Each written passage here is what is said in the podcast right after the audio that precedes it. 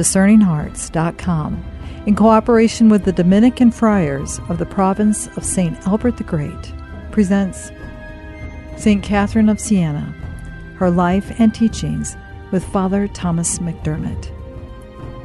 Father McDermott is a Dominican priest and regent of studies of the province of St. Albert the Great. He's the author of Filled with All the Fullness of God, an introduction to Catholic spirituality, and Catherine of Siena, spiritual development in her life and teaching. Proclaimed a doctor of the Church in 1970, St. Catherine of Siena is considered one of the great mystical doctors of the Church. Pope Emeritus Benedict XVI has said that she still speaks to us today and impels us to walk courageously toward holiness, to be ever more fully disciples of the Lord. St. Catherine of Siena, her life and teachings, with Father Thomas McDermott. I'm your host, Chris McGregor. Father McDermott, thank you so much for joining me again. Thank you, Chris. It has just been a joy to really break open the spiritual teachings of St. Catherine of Siena. And where we left off last time, we began to talk about the stages of spiritual development.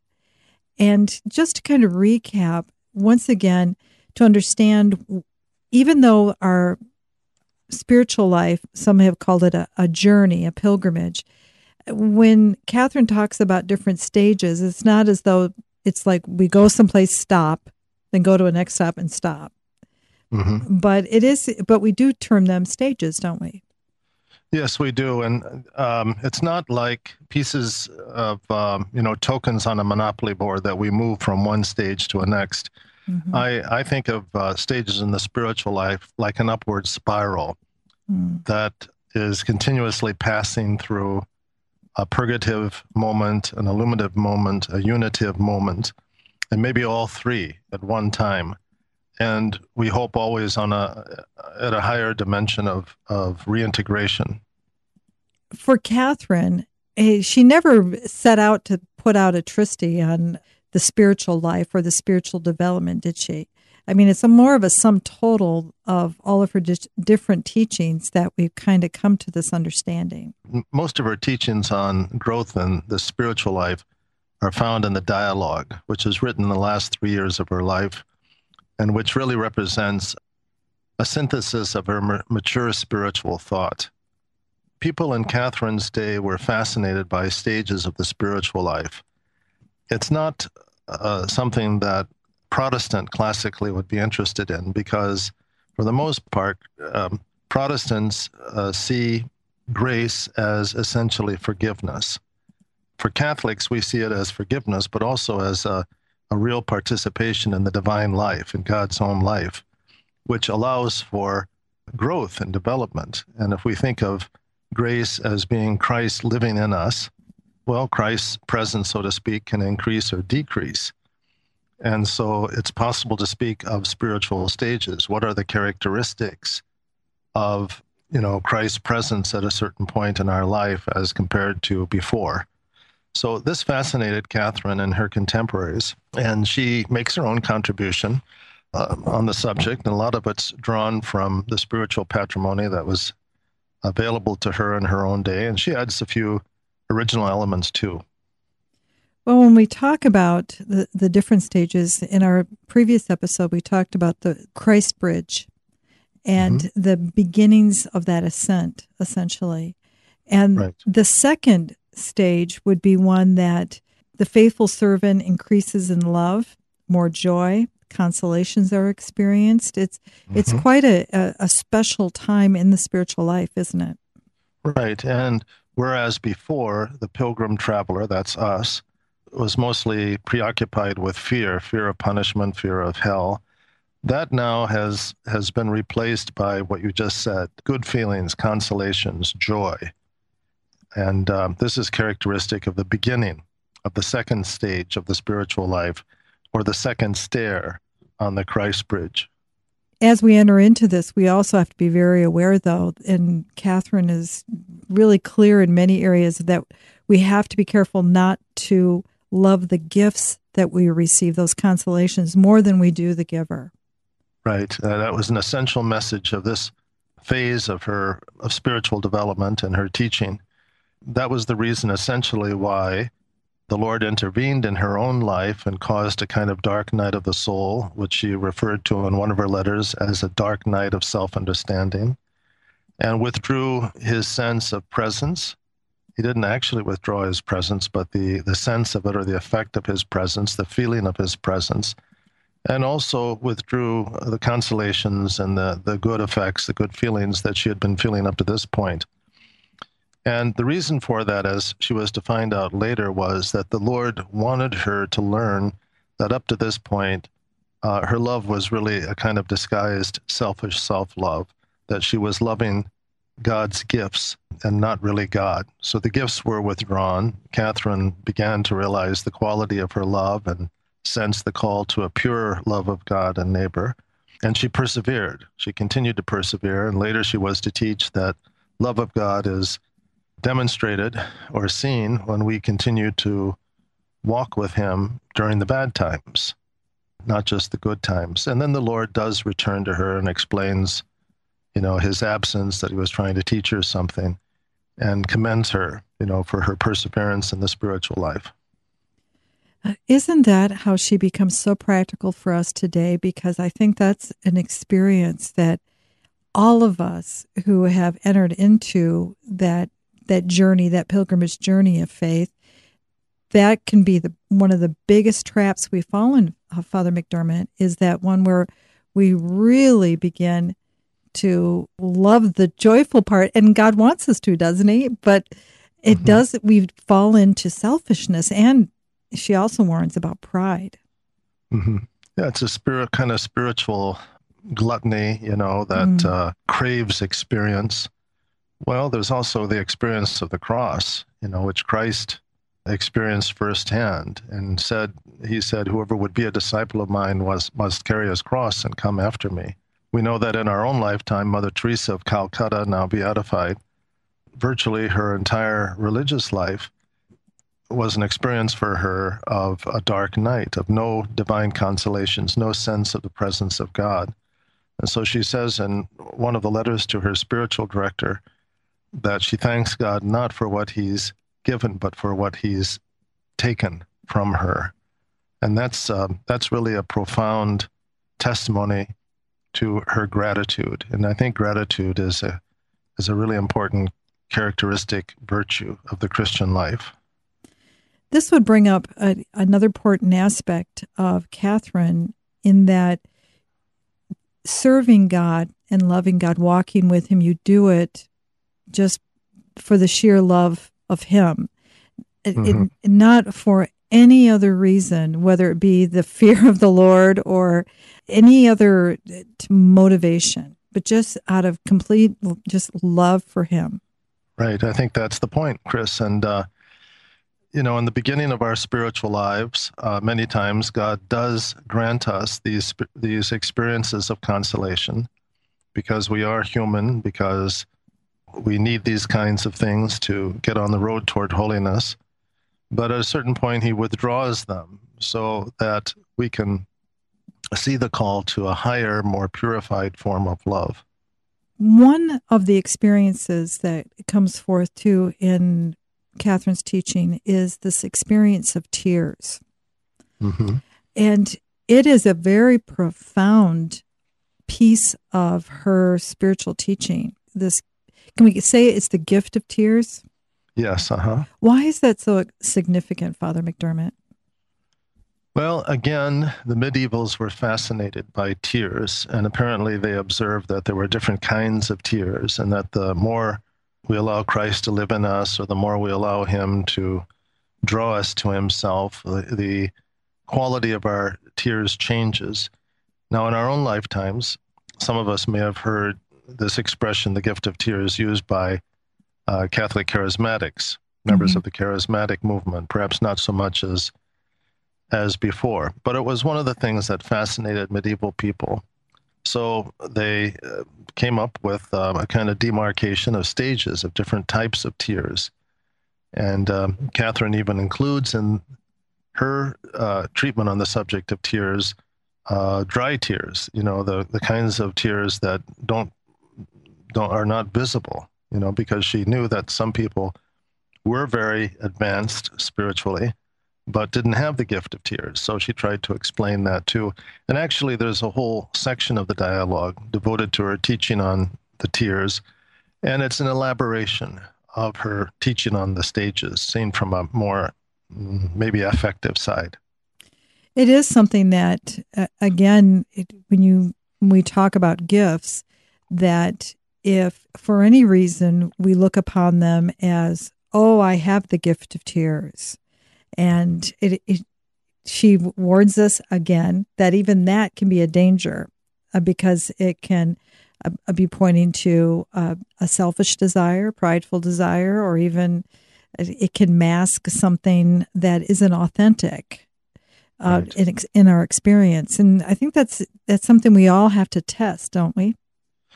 Yes, and um, you know the church gives us one litmus test, and that's essentially, um, you know, does our experience of this type of spirituality result in the fruits of the Holy Spirit in our life, or not? Are we more virtuous as a result, or not?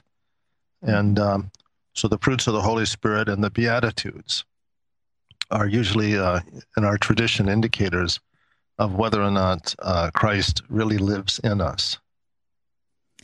In that living out, that Christ living in us, we also have to manifest Him and to others, and that is a, a hallmark of also of Catherine that you've brought forward for us is that friendship, uh-huh. that friendship not only our friendship with the Lord, but because we have friendship with the Lord, we have friendship with others. And she certainly had that, didn't she?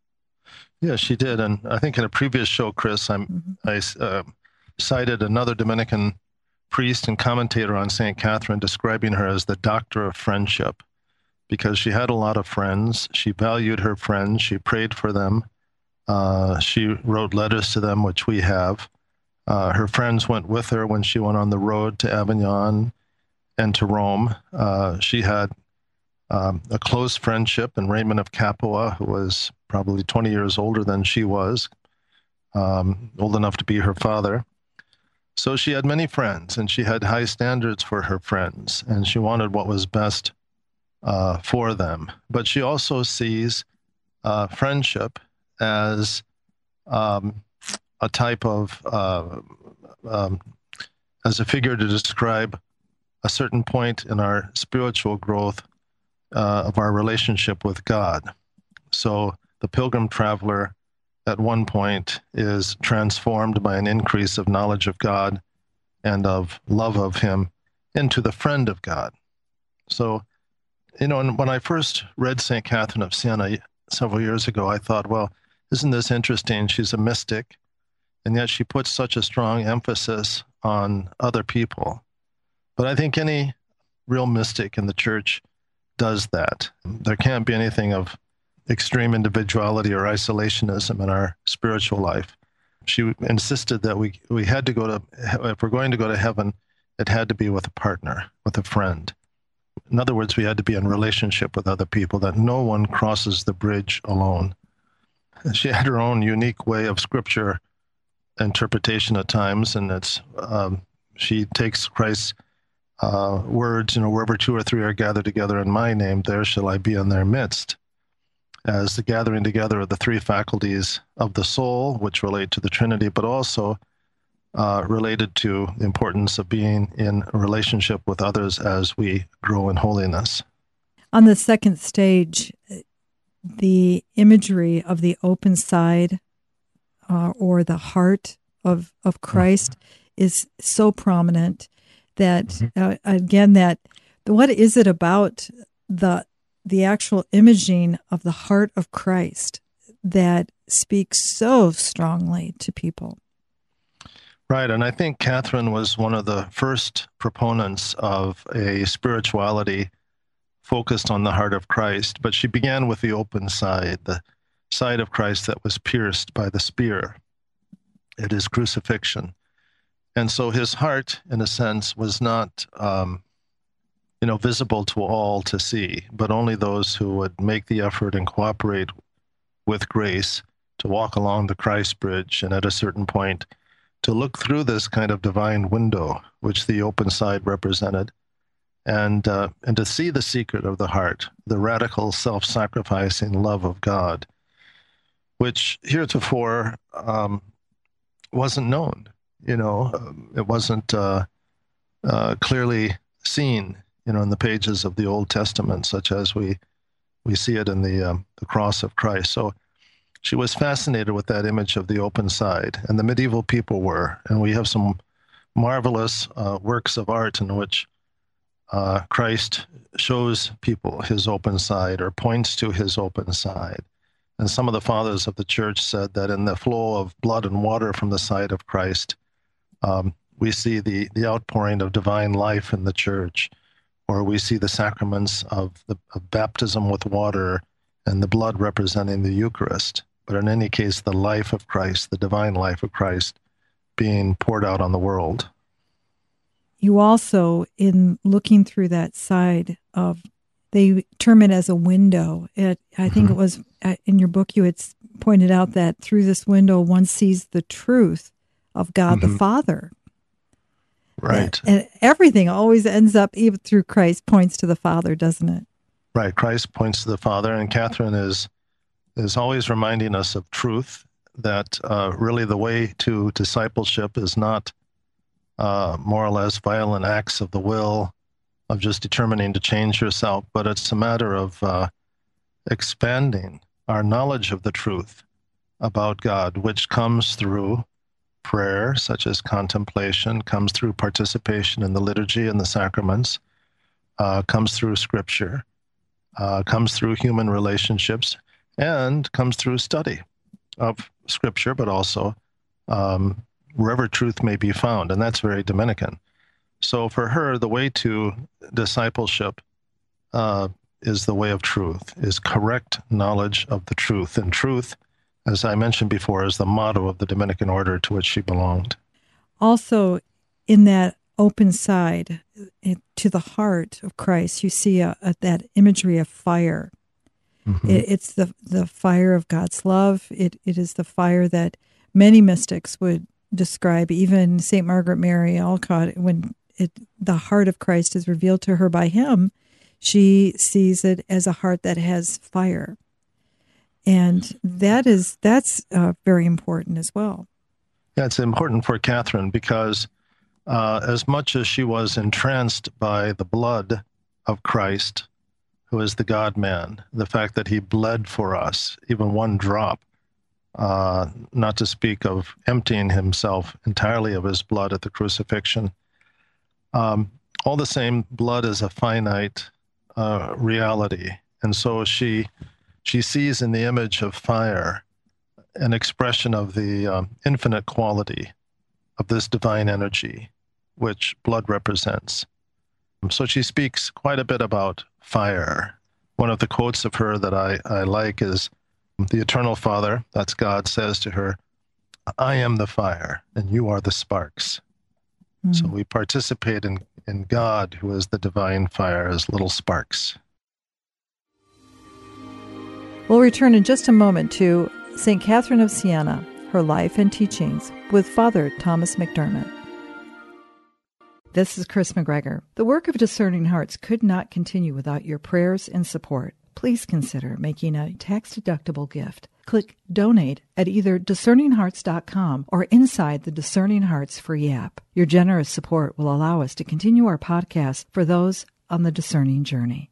Thank you and God bless from all of us at Discerning Hearts. A prayer of St. Catherine of Siena. O Supreme Physician, O unspeakable love of my soul, I have recourse to Thee, O infinite and eternal Trinity. I, though unworthy, ardently sigh for Thee. I turn to Thee in the mystical body of Thy holy Church so that thou mayest wash away with thy grace all stains of my soul. I beseech thee, through the merits of St. Peter, to whom thou hast committed the care of thy bark, to delay no longer to help thy spouse, who hopes in the fire of thy charity and in the abyss of thy admirable wisdom. Despise not the desires of thy servants, but do thou thyself guide thy holy bark. O thou, the author of peace, draw unto thyself all the faithful, dispel the darkness of the storm, so that the dawn of thy light may shine upon the head of thy church, and pour down upon him zeal for the salvation of souls.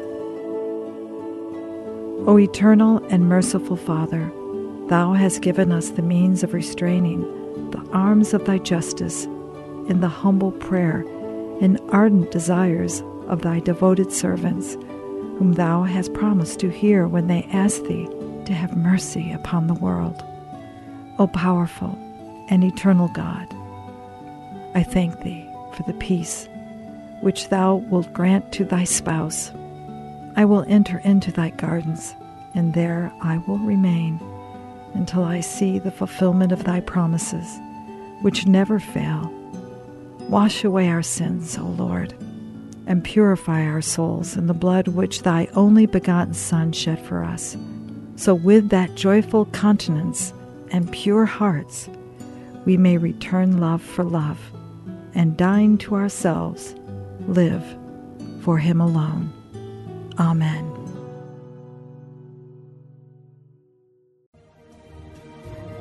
Hello, my name is Deacon Omar Gutierrez, and I want to ask you to support Discerning Hearts in a special way. We, Chris McGregor, the board, and I all know that not everyone listening can help financially. We know we have listeners from all parts of the world, and we have made a commitment since the beginning to make the truths shared through Discerning Hearts totally free. So while you may not be able to contribute financially, what you can do is certainly pray, but also give us positive reviews on whatever platform you use to listen to us. If it's iTunes, Android, Stitcher, Spotify, however it is that you get these podcasts, or if you're on YouTube and you like our videos, please give us a good rating and write a review. The more good ratings and reviews we get, the higher our profile and the more listeners will discover us, listeners who may have the means to contribute in the future. Please consider rating us and writing a positive review today.